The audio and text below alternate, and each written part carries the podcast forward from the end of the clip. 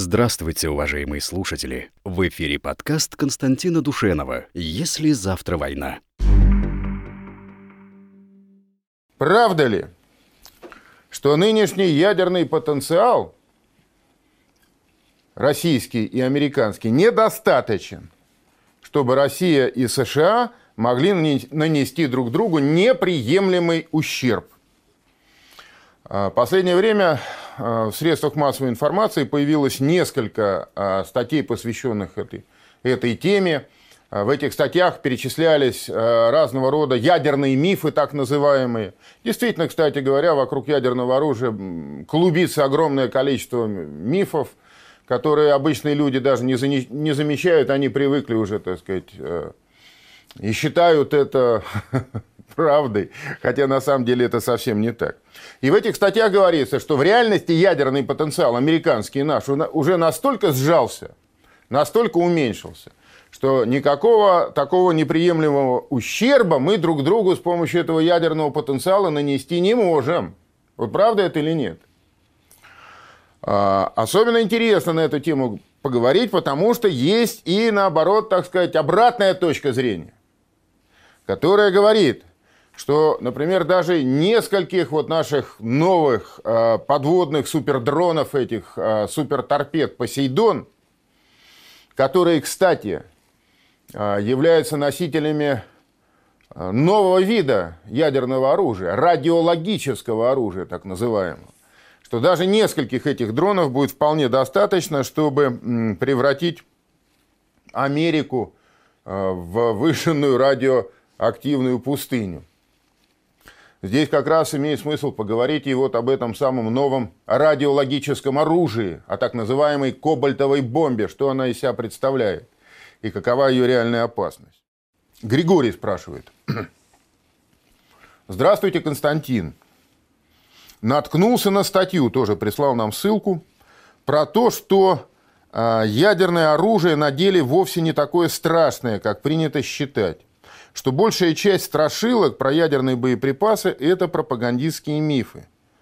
Заинтересовавшись этой темой, прочитал. И не знаю, верить или нет. Как вы считаете, это все правда или нет? Ну, действительно, Григорий, много сейчас появляется таких э, материалов. Вот тот, на который вы наткнулись, он уже довольно старый.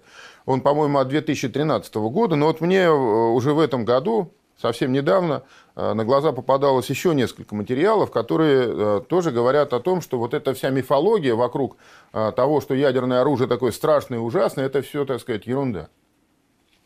Но прежде чем мы к этому вернемся, я еще один вопрос хочу прочесть. Такой он меня, так сказать, умилил. Николай Исаев написал. «Приветствую вас. Мой дедушка любит вашу передачу. То есть, очевидно, значит, Николай человек еще достаточно молодой. Вот. И он спрашивает, как думаете, когда начнется Третья мировая война? А то много всего в интернете об этом пишется. Ну, Николай, передайте поклон вашему дедушке. А что касается, значит, Третьей мировой войны, то э, она-то, конечно, будет. Будет точно. Меня, кстати говоря, в свое время, э, так сказать, порадовал ответ Путина вот на такой вопрос. Э, информация об этом просочилась, по-моему, лет пять назад где-то он был, то ли на Валдае, то ли на каком-то молодежном значит, э, форуме. И его там молодежь пытала и спрашивала, и всякие разные вопросы ему задавала. Причем его ответ вот напрямую э, в телевизор не попал. Но там, значит, спрашивали потом вот этих активистов, а что вам запомнилось, когда вы спрашивали президента. И один из них сказал, что мне вот запомнился ответ – Путина. Я спросил его, будет ли Третья мировая война. И он ответил, конечно, будет. Вопрос не в том, будет или нет. Вопрос в том, когда она будет и в каком состоянии мы встретим, так сказать, эту войну. То есть, в общем, Путин высказал тогда вещь совершенно очевидную. Вся история человечества, она состоит из разного рода войн, столкновений государств, народов, племен, борьбы за пространство, а, войн за, за веру, за экономические ресурсы, за политическое господство, ну, ну вот ничего не поделаешь. Вот такова падшая природа человеческая после изгнания Адама из рая, после того, как душа человеческая стала доступна наветом зла, ненависти, злобы, властолюбия, сребролюбия, всех тех страстей, которые, к сожалению, у каждого из нас в той или иной мере в сердце присутствуют. И а, с этого момента история человечества, она, по сути дела, и началась-то с того, что Каин убил Авеля. Эти страсти, в данном случае зависти, возгорелись у него в сердце. Брат убил брата. И с той, с той поры, так сказать, вся история человечества – это непрерывная история войн. Поэтому, конечно, и Третья мировая война будет. Другое дело, что э, она будет отличаться, на мой взгляд, и от первой, и от второй. Это не будет столкновение двух каких-то гигантских геополитических, военно-политических группировок. Как это было, например, там э, в Первая мировая война, значит, Антанта с одной стороны, державы оси с другой стороны. Во Вторую мировую войну с одной стороны Гитлер союзниками, с другой стороны а, э, Советский Союз, э, Великобритания, США. То есть это были столкновения таких гигантских а, геополитических блоков. А, а Третья мировая война, как мне кажется, она будет носить другой характер. Это будет война всех против всех. Сейчас э, такое количество э, точек конфликтных находится на земном шаре. Даже если вот просто по Евразии посмотреть, да, с запада на восток, все заряжено. Ненависть межплеменная, межрасовая, межрелигиозная, социальная. Такие крупнейшие, э, не знаю, там точки дестабилизации, как вот Ближний Восток и Северная Африка, которая вся, вся, по сути дела, если не горит, Ливия горит, а остальная Северная Африка готова в любой момент взорваться. Да? Значит, дальше а, а, страшные противоречия в зоне Персидского залива между Ираном и а, суннитскими государствами во главе Саудовской Аравии. Дальше Индия и Пакистан, вообще ядерные государства. Индия и Китай, сколько, какие противоречия.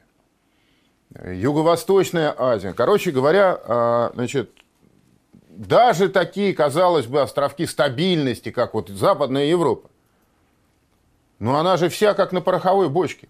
Чем Брекзит закончится, никто не знает. При этом сама по себе эта Западная Европа уже настолько, так сказать, а, лишилась всякой воли к жизни и победе, что а, мигранты, негры, азиаты, которые туда приезжают, они просто, так сказать, в ближайшее время станут там пусть э, и меньшинством, но наиболее активным и в политическом, и в любом другом отношении.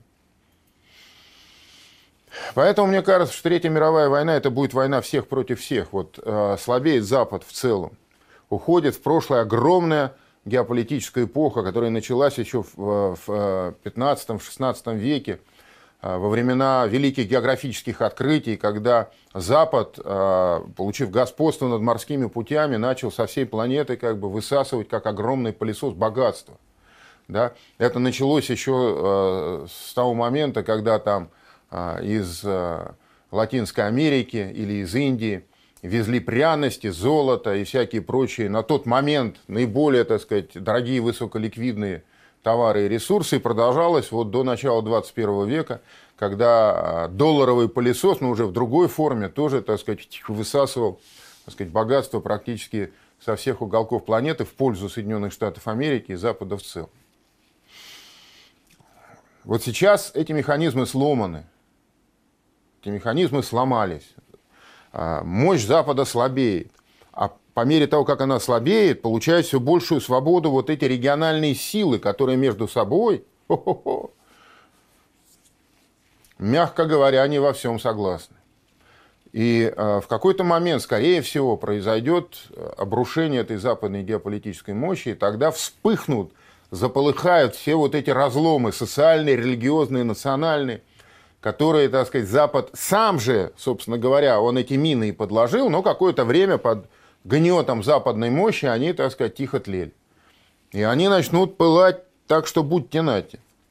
Другой вопрос, а, что в этой ситуации у России есть уникальная возможность. Ну, вообще-то эта, эта э, ситуация, она хорошо верующим известна. Она описана, так сказать, в апокалипсисе. Э, Антихрист, он, кроме всего прочего, будет глобальным политическим лидером, который придет к власти в результате усталости человечества от этой череды бесконечных кровавых войн.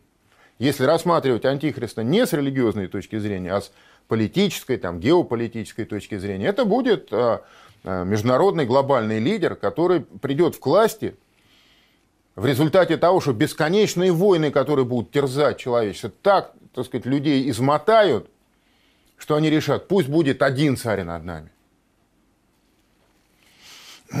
Но у России есть уникальная возможность. В отличие от Первой и Второй мировой войны, сейчас как бы вот а, конфликтная дуга эта, которая по подбрюшью Евразии тянется, она а, как бы огибает территорию России. У нас сейчас есть все возможности для того, чтобы главные битвы Третьей мировой войны происходили не на Брянщине, не на Смоленщине, чтобы они происходили, происходили где-то там на Багдадщине, понимаете, да, на Пакистанщине, вот, не знаю, Ливийщине там и так далее, и так далее. Может быть, на Берлинщине, но, но точно не, не у нас.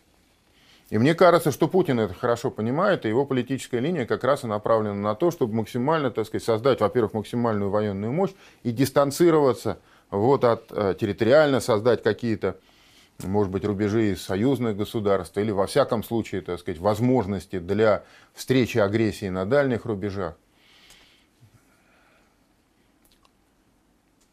Как бы то ни было, так выстроить политику России, чтобы она не была втянута вот в эту череду а, неизбежно а, разгорающихся региональных конфликтов. Да. Ну вот, а теперь давайте про ядерные боеприпасы поговорим, да? Значит, насчет того, а, вот не миф ли это, что ядерное оружие это такое, понимаете, все сокрушающее оружие, что, понимаете, это страх и ужас. А может быть, это все э, ерунда, может быть, э, ядерного потенциала американского и нашего совершенно даже недостаточно, чтобы нанести друг другу э, удары сокрушительной силы. Об этом сейчас много говорят, там вычисляют скрупулезно значит, площади поражения ядерных боеприпасов.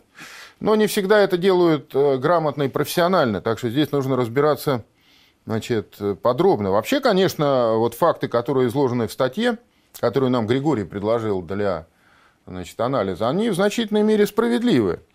Но э, по большому-то счету от этого нам не легче. Ну хорошо, давайте вот по порядку. Значит, там обозначено несколько мифов. Вот миф номер один. Геологическая катастрофа. Значит, якобы действие ядерного оружия может иметь геологические масштабы. Так говорят что мощность э, известной царь-бомбы советской, ну или ее называют Кузькину мать хрущевская, при Хрущеве она была испытана, да, была уменьшена до 58 мегатонн, а первоначально собирались взорвать 100 мегатонн. Но уменьшили, чтобы не пробить земную кору до мантии. 100 мегатонн на это якобы вполне хватило бы. А более радикальные, это я цитирую автора – статьи. Более радикальные э, варианты добираются до необратимых тектонических сдвигов и даже до раскалывания шарика, то есть нашей планеты. Это все, а, конечно, полная чушь и ерунда. Никаких тектонических сдвигов, и уж тем более, так сказать, пробития там до магмы или раскалывания планеты произойти от применения ядерного оружия не может. Тут я совершенно с автором согласен. Это все полная ерунда.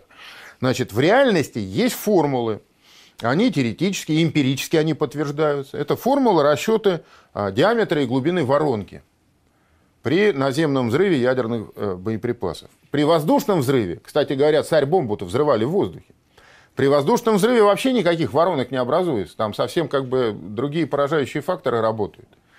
Вот. А если вот э, взрыв наземный, то ну вот, если иметь в виду взрыв 58-мегатонного боеприпаса на Земле, то есть боеприпас, эквивалентный взрыву 58 миллионов тонн обычного взрывчатого вещества, то, а, значит, воронка будет, сама воронка непосредственно, но там будут еще гигантские отвалы, но сама воронка, она будет около а, полутора-двух километров и глубиной где-то около 200 метров. Ну, это гигантская воронка тоже, понимаете? Конечно. Вот. Но э, никаких э, геологических последствий от таких взрывов, конечно, быть не может.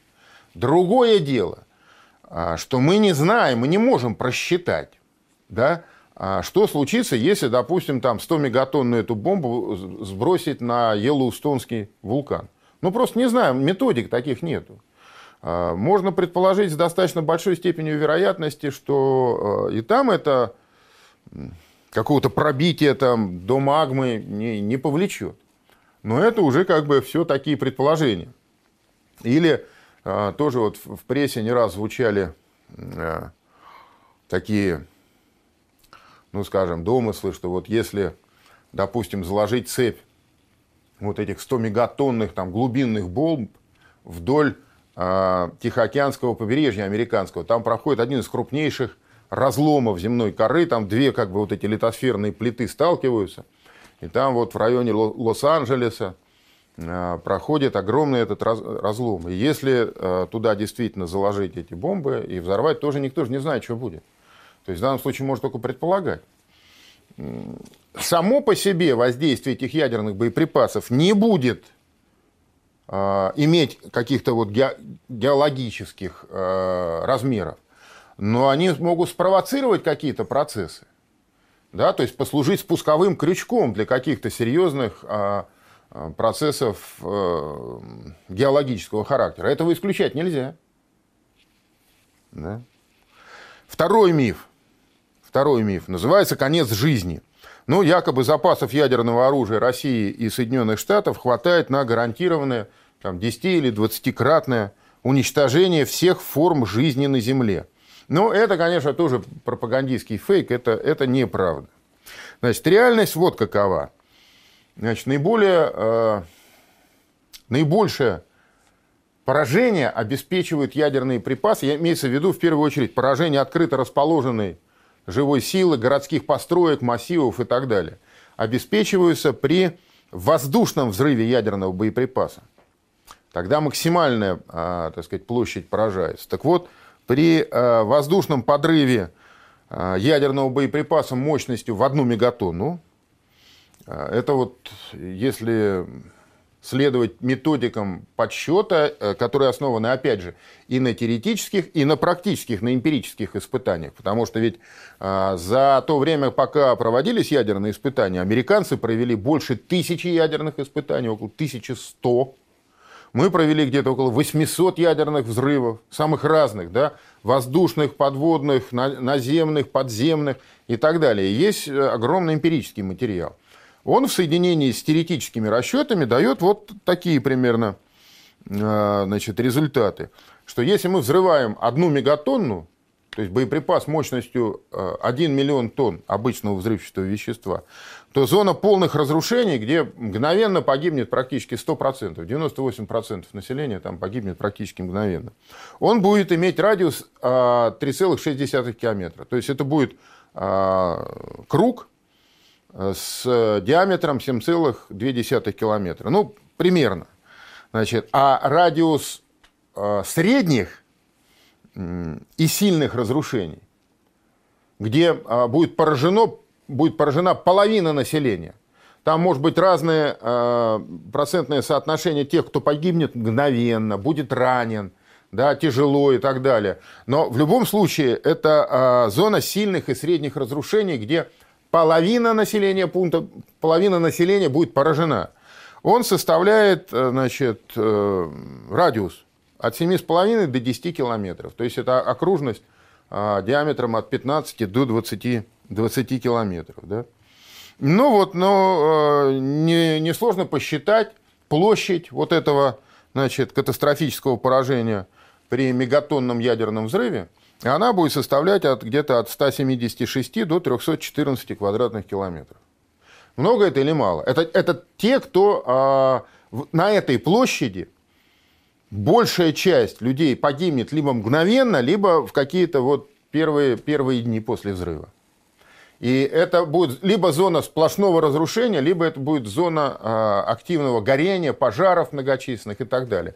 И уж точно уничтожение всей инфраструктуры. Но вот даже если мы возьмем 314 квадратных километров, ну вот площадь Москвы, если не брать вот новую Москву, а именно площадь традиционной Москвы, составляет больше тысячи километров. Ну, то есть это что значит получается? Получается, что вот три таких э, ядерных боеголовки будет достаточно, чтобы уничтожить Москву вообще полностью, просто стереть с лица земли. Три мегатонных боеприпаса. Понимаете? А Россия и Соединенные Штаты в соответствии с СНВ-3, с договором по ограничению ныне действующим, имеют право на боевом дежурстве сохранять 1550 боевых блоков. Эти блоки разной мощности. Вот, например, у нас ракеты «Тополь-М», они несут как раз мегатонного класса боеголовку. А ракеты «Воевода», самые тяжелые вот эти жидкостные ракеты, стоящие у нас сейчас на вооружении, на, на смену которым идет «Сармат», они а, могут нести в моноблочном варианте эта ракета, то есть если один боезаряд туда загрузить, а она, во всяком случае, в советские времена предназначалась для а, того, чтобы забрасывать боеголовку а, по разным данным, от 27 там, до 40 мегатонн, если одна голова. А э, так штатным вооружением считается, что 10 боевых блоков мощностью где-то от 750 килотонн до 1 мегатонны на каждой ракете находится. Да? Ну вот, э, поэтому, если считать вот как бы сплошные Э, сплошную площадь поражения, да, а потом сравнить ее, допустим, с площадью территории России, с этой гигантской площадью, то площадь сплошного поражения там может оказаться не, не такой большой. Но только нужно иметь в виду, что для всех, для нас с вами это будет все равно фатально. То есть какой-нибудь кролик в тайге где-нибудь там в Сибири, он, может быть, и выживет даже, и э, не сильно-то это все почувствует. Но из нас с вами не выживет никто. Тут нужно иметь в виду еще одну деталь, что большая часть э, народа э, в США во всяком случае, сейчас-то в России процесс идет, но в США он уже вообще там зашкаливает, проживает в мегалополисах, даже не в мегаполисах, а в мегалополисах. Это огромные э, пространства, которые являются пространством сплошной городской застройки, где несколько мегаполисов граничат друг с другом. Понимаете? И никто по площадям бить не будет. А потом представьте себе при, в нынешнем высокоорганизованном обществе, что будет? С нами что будет? Без электричества, без компьютеров, без связи, без спутников. Американцы, например, вот в последней своей э, ядерной доктрине предупредили, что они могут ответить ядерным ударом в ответ на нападение на их спутниковую группировку, потому что они пришли к выводу, что существование общества, народа, государства Соединенных Штатов Америки критически зависит от спутниковой группировки. Если предположить, что одномоментно все 400 спутников американских, которые обеспечивают жизнедеятельность американского государства, они перестали существовать, не надо никакой атомной бомбы. Ничего, никакого ядерного поражения не надо. Америка прекратит свое существование. Ну, представьте себе, москвичи там, вот в Питере кто живет, ну, люди вообще в, в крупных городах, представьте себе, что у вас нет водоснабжения. Не работает оно. Электричество не работает, водоснабжение не работает, система отопления не работает. Да мы просто, извините, захлебнемся в собственном дерьме через неделю и вымрем все от, от страшных эпидемий.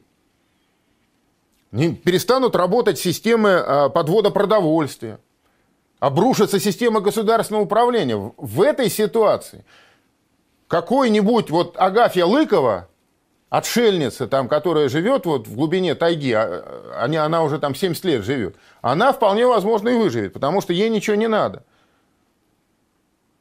Она отапливает избу лучиной, да, воду берет из ближайшего ручья, значит, у нее свой огород, как, как, с которым она кормится. Но много ли таких Агафий Лыковых-то на Руси нынче?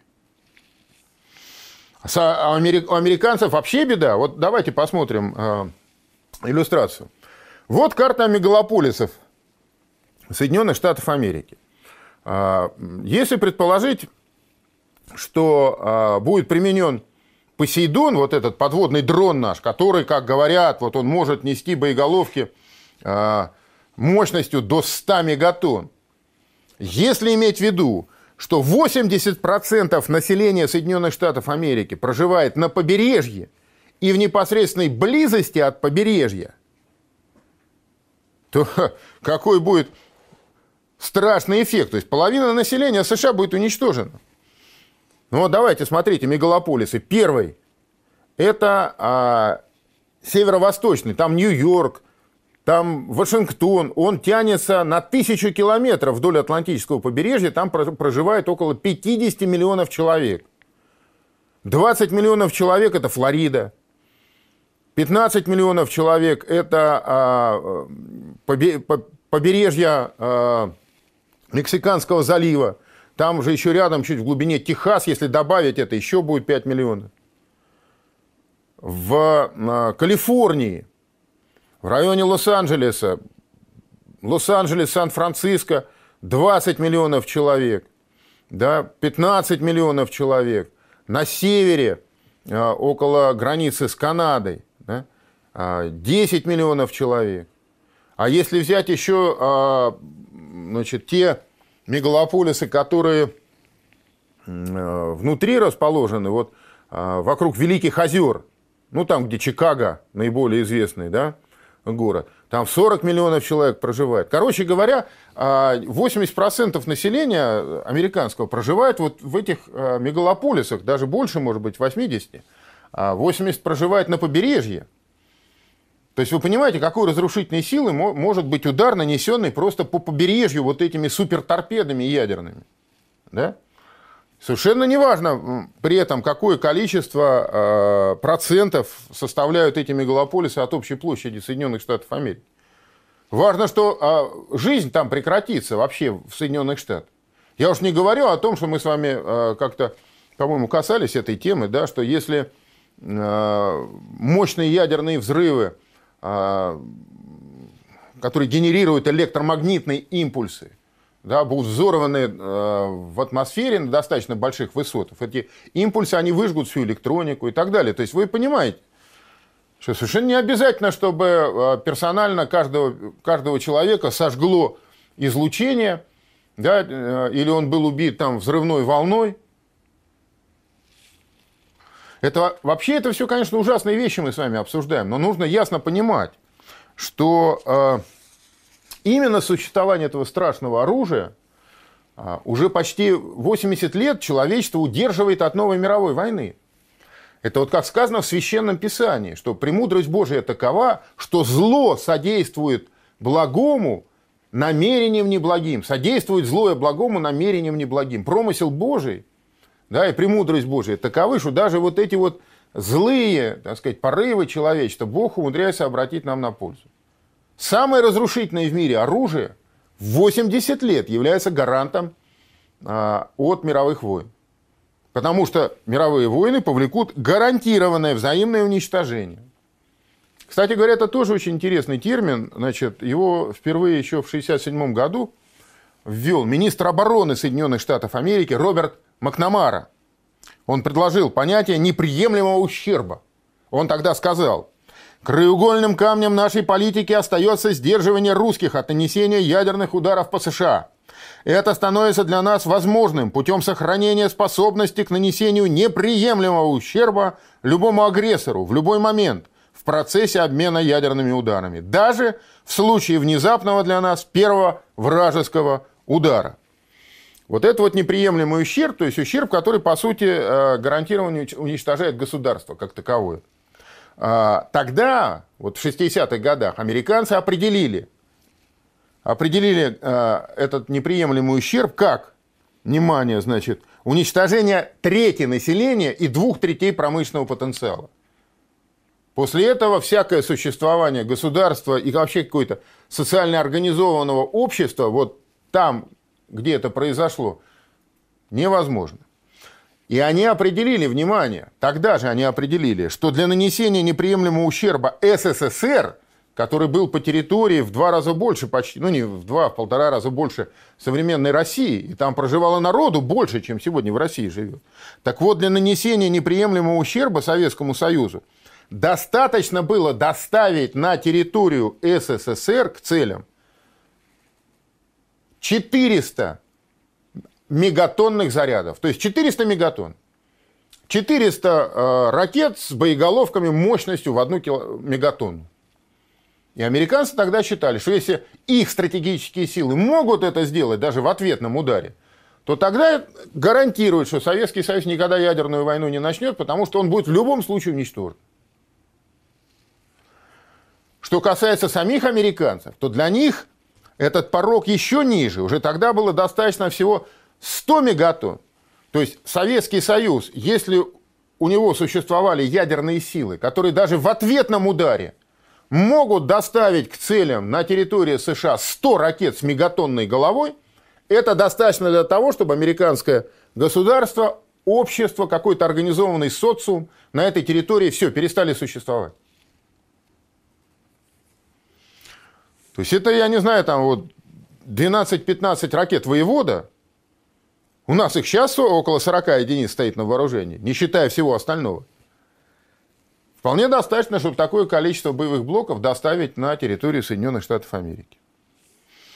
Ну вот, есть еще, значит, третий миф, это миф о ядерной зиме, значит, что якобы обмен ядерными ударами породит гигантские пожары, выброс сажи в атмосферу – и превращение планеты значит, в ядерную пустыню, потому что температура резко упадет и так далее, и так далее, и так далее. Значит, ну, это такой наиболее грубый миф, конечно, реальность не имеет ничего общего с этим.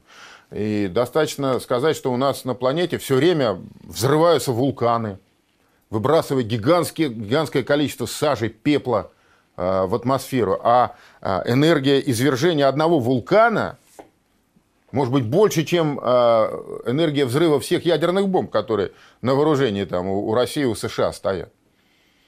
А эти вулканы извергаются постоянно, постоянно горят леса, выбрасывая огромное количество тоже пепла, сажи. Горит тайга сибирская, но это же не единственные очаги пожара.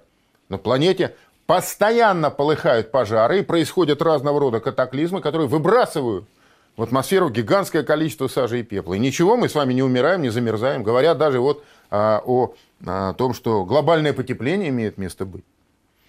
Просто все расчеты, которые делались вот, э, по поводу этой зимы, они основаны на, таким, на таких произвольных данных, которые в реальности на несколько порядков, так сказать, превышают э, то, что ну, непредвзятые специалисты считают близким к тому, что может произойти.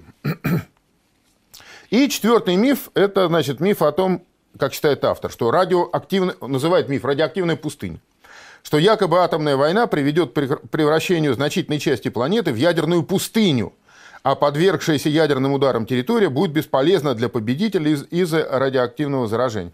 И тоже он говорит, что это миф. И вот здесь я бы поспорил. Вот здесь я бы поспорил. Это не миф. И лучшим доказательством того, что это не миф, является создание вот этого нашего подводного дрона а, Посейдон, который на самом деле является носителем нового типа а, глобального оружия, радиологического оружия, так называемой кобальтовой бомбы. Значит, чтобы понять, о чем идет речь, давайте посмотрим замечательную иллюстрацию одну. Вот. Эта фотография, это реальная фотография подводного ядерного взрыва, который был произведен американцами в 1946 году на атолле Бикини в рамках операции Crossroads. Вот. Значит, э, здесь вот стрелками показано вот это огромное конденсационное облако, которое образовалось. Взрыв был относительно небольшой. Они туда загнали 95 кораблей-мишеней. Там от баржи и до линкора – а, испытание получило кодовое наименование «Бейкер». Подводный ядерный взрыв, мощность взрыва всего 23 килотонны. Всего, то есть совсем немного по, по нынешним меркам.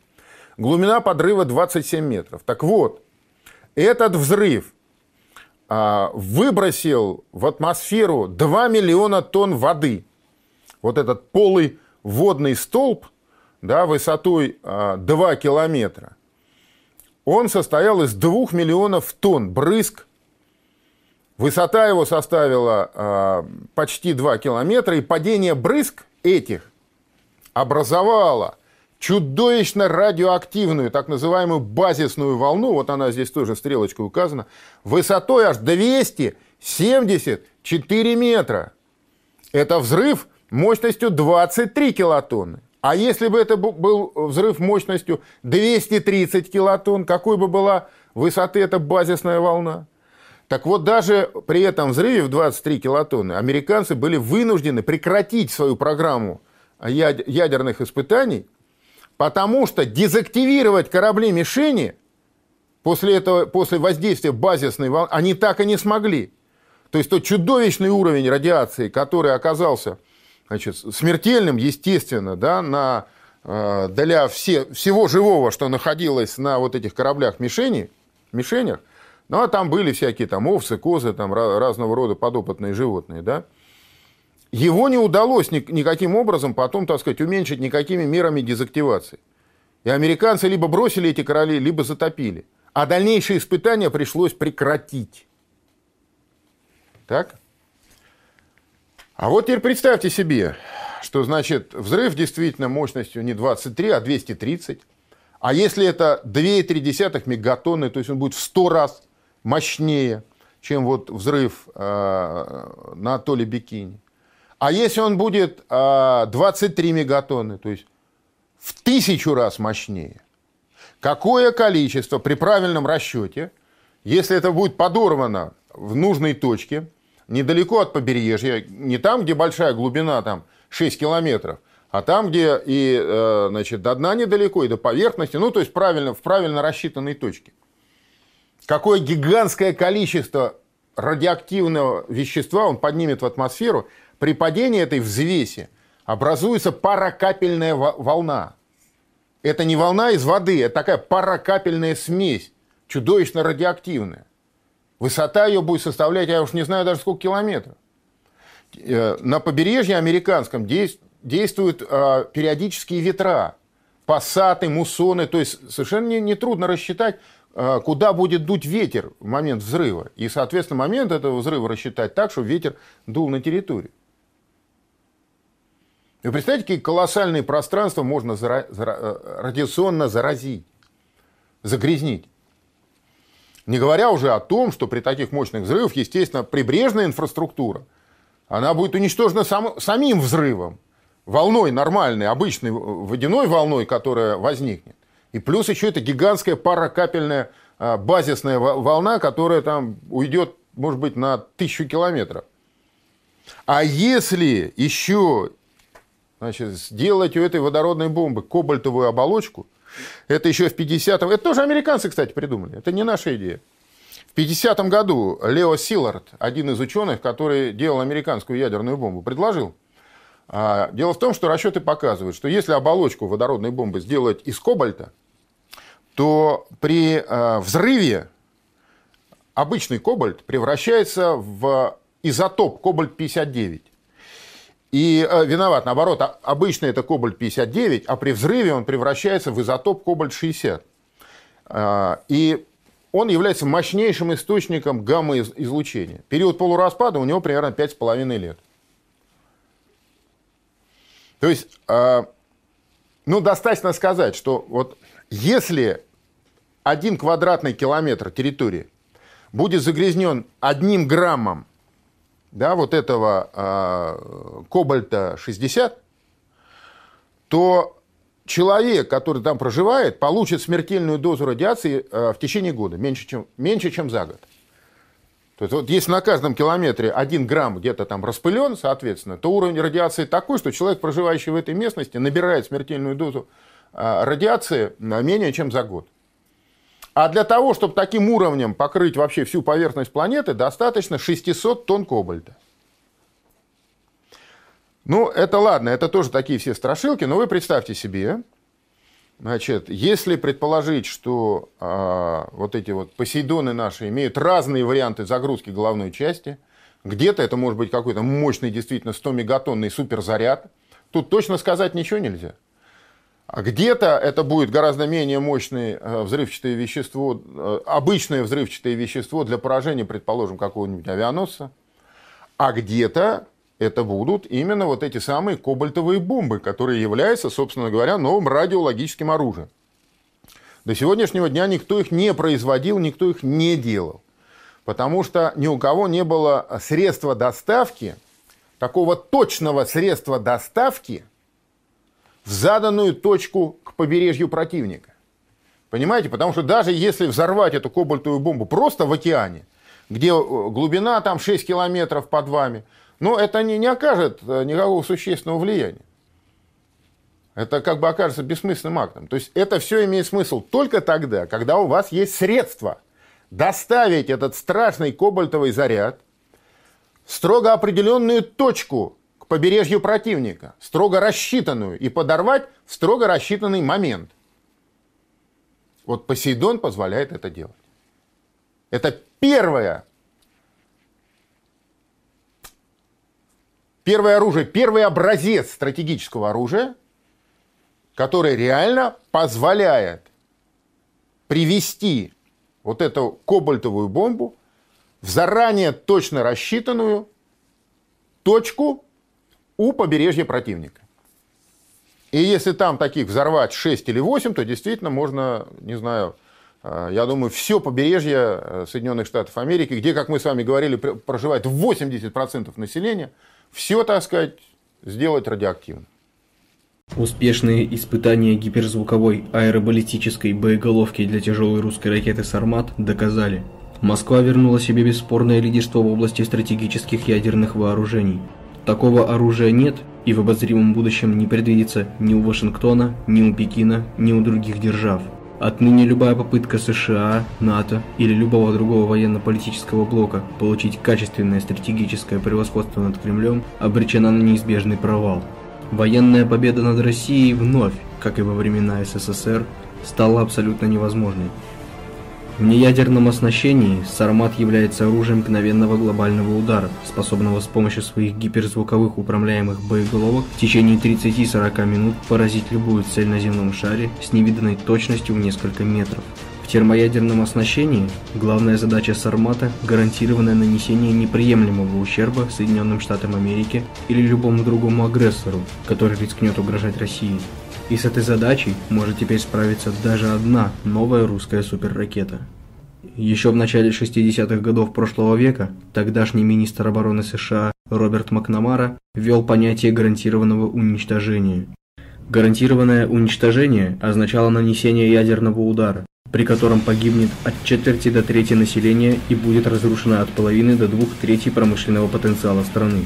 После тщательных расчетов Комитет стратегических оценок США заявил, что в соответствии с этим критерием Америка будет уничтожена в случае, если русские сумеют доставить на территорию Соединенных Штатов 100 термоядерных зарядов мощностью в 1 мегатонну. То есть 100 боеголовок, каждая из которых эквивалентна взрыву миллиона тонн обычного взрывчатого вещества. Таких сверхмощных боевых блоков на каждом нашем сармате будет установлено не менее десятка.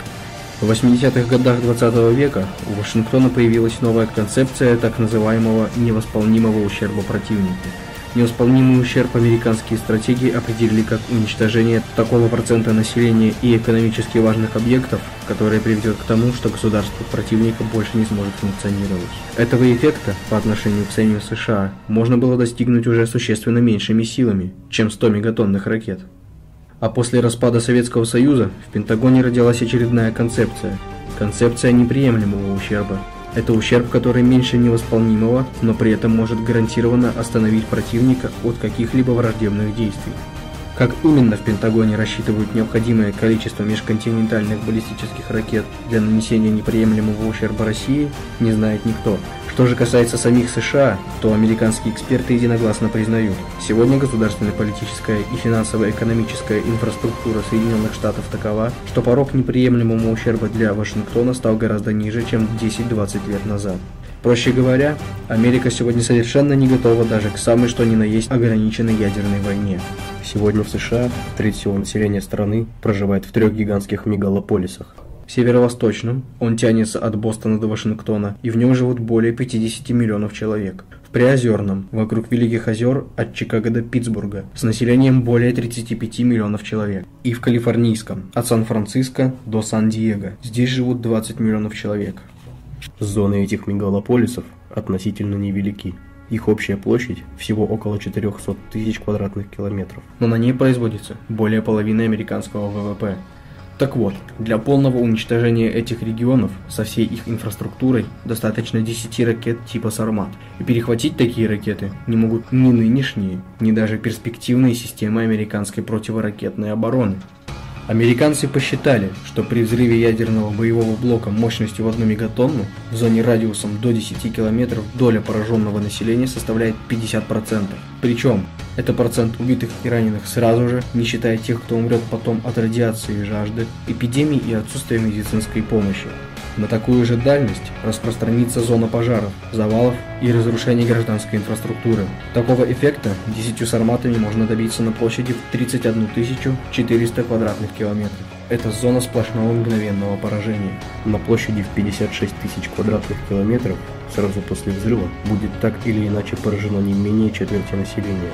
А это уже 15% всей территории трех крупнейших американских мегалополисов с общим населением более 100 миллионов человек. Учитывая, что точками прицеливания для боевых блоков межконтинентальных баллистических ракет являются важнейшие инфраструктурные объекты с максимальной плотностью застройки, центры государственного, административного и финансово-экономического управления, промышленные зоны и объекты жизнеобеспечения населения, можно уверенно предположить, что такая инфраструктура будет уничтожена практически полностью. В радиоактивный пар превратятся Вашингтон и Нью-Йорк, Чикаго и Филадельфия, Лос-Анджелес и Сан-Франциско. А ведь помимо взрывной волны и светового излучения, которые являются главной причиной почти мгновенных разрушений и быстрой гибели людей, ядерный взрыв имеет и другие поражающие факторы. Мощный электромагнитный импульс, выводящий из строя всю электронику, а также проникающую радиацию и радиоактивное заражение местности. Учитывая это, в течение месяца после ядерного удара на всей территории американских мегалополисов высока вероятность тотальной гибели населения – Страшный урон понесет и вся остальная территория США. Сеть централизованного государственного управления просто исчезнет. Система продовольственного обеспечения городов, где проживает 82% американцев, обрушится. Каждый будет выживать как умеет, что неизбежно закончится всеобщим хаосом и тотальной войной всех против всех. Учитывая, что на руках у населения США сегодня находится более 270 миллионов единиц огнестрельного оружия, это может привести к жертвам, едва ли не большим, чем от ядерного удара. Таким образом, для гарантированного уничтожения США, даже в соответствии со страшным критерием Макнамары, вполне достаточно 10 ракет «Сармат». Стоит ли говорить, что для того, чтобы нанести нынешней изнеженной Америке неприемлемый ущерб, хватит даже одной ракеты такого типа? Что же из этого следует? Во-первых, наличие лучших в мире сил стратегического ядерного сдерживания в сочетании с мобильными и профессиональными силами общего назначения позволяет России в ближайшей перспективе закрепить за собой роль великой евразийской сверхдержавы, роль главного геополитического противовеса имперскому гегемонизму США и либерально-демократическому сатанизму Евросодома. Во-вторых, рост международного авторитета и влияния Москвы, основанный на прочном фундаменте ее неоспоримой военной мощи, может уже в обозримом будущем превратить нашу страну в общепризнанного лидера мирового сопротивления процессу глобализации, в главного защитника традиционных духовно-религиозных, нравственных и исторических ценностей всех народов Земли перед лицом глобальной агрессии богоборческого Запада. Теперь эту мощь надо дополнить победоносной русской идеологией, в рамках которой российское государство вернет себе утраченные было качества главного защитника русского народа, его исторических традиций, многовековых культурных ценностей и тысячелетних православных святынь. И тогда вокруг державного русского ядра вновь сплотятся многочисленные народы и племена, готовые разделить с нами русскими свою историческую судьбу. И не будет в мире силы, способной остановить превращение России в главную мировую державу, главную защитницу справедливого мироустройства, равноправия и международного мира. Ну, в общем, на мой взгляд, к этому добавить-то, в общем, нечего. То есть, как бы получается, с одной стороны, действительно, а, ядерное оружие очень сильно мифологизировано. И вот разговоры о том, что применение ядерного оружия, оно может там породить какие-то геологические, тектонические сдвиги, да, или что оно может вызвать, э, повлиять на климат и вызвать так называемую ядерную а, зиму, это, конечно, э, такие пропагандистские фейки, утки. Да, это используется, в разное время использовалось, да и сейчас используется каждой стороной, так сказать, как аргументы в борьбе пропаганды. Но, с другой стороны, не надо преуменьшать э, возможные влияния ядерного взрыва ядерных боеприпасов, ядерной войны на а, человечество. То есть планета-то уцелеет, конечно, и наверняка уцелеет значительная часть каких-то там отдельно взятых представителей человечества, может быть, где-нибудь в Новой Зеландии. Вот. Но можно сказать, что а, современная цивилизация точно будет разрушена. Ей точно придет конец. Тот технологический уровень, который достигнут, он будет а, обнулен практически. И предсказать, выживет ли человечество в дальнейшем, в какой-то серьезной перспективе, там даже на протяжении одного или двух поколений, при яростно ускоряющемся темпе современного технологического развития мы все больше и больше зависим от техносферы. Вот мы, люди, все больше и больше зависим от спутников, компьютеров, от разного рода приборов а, сложнейших, которые, так сказать, обеспечивают нашу жизнедеятельность. 200 лет назад нашим предкам ничего этого было не нужно. А нас сейчас этого лиши, и подавляющая часть из нас просто не выживет. Вот это тоже нужно иметь в виду.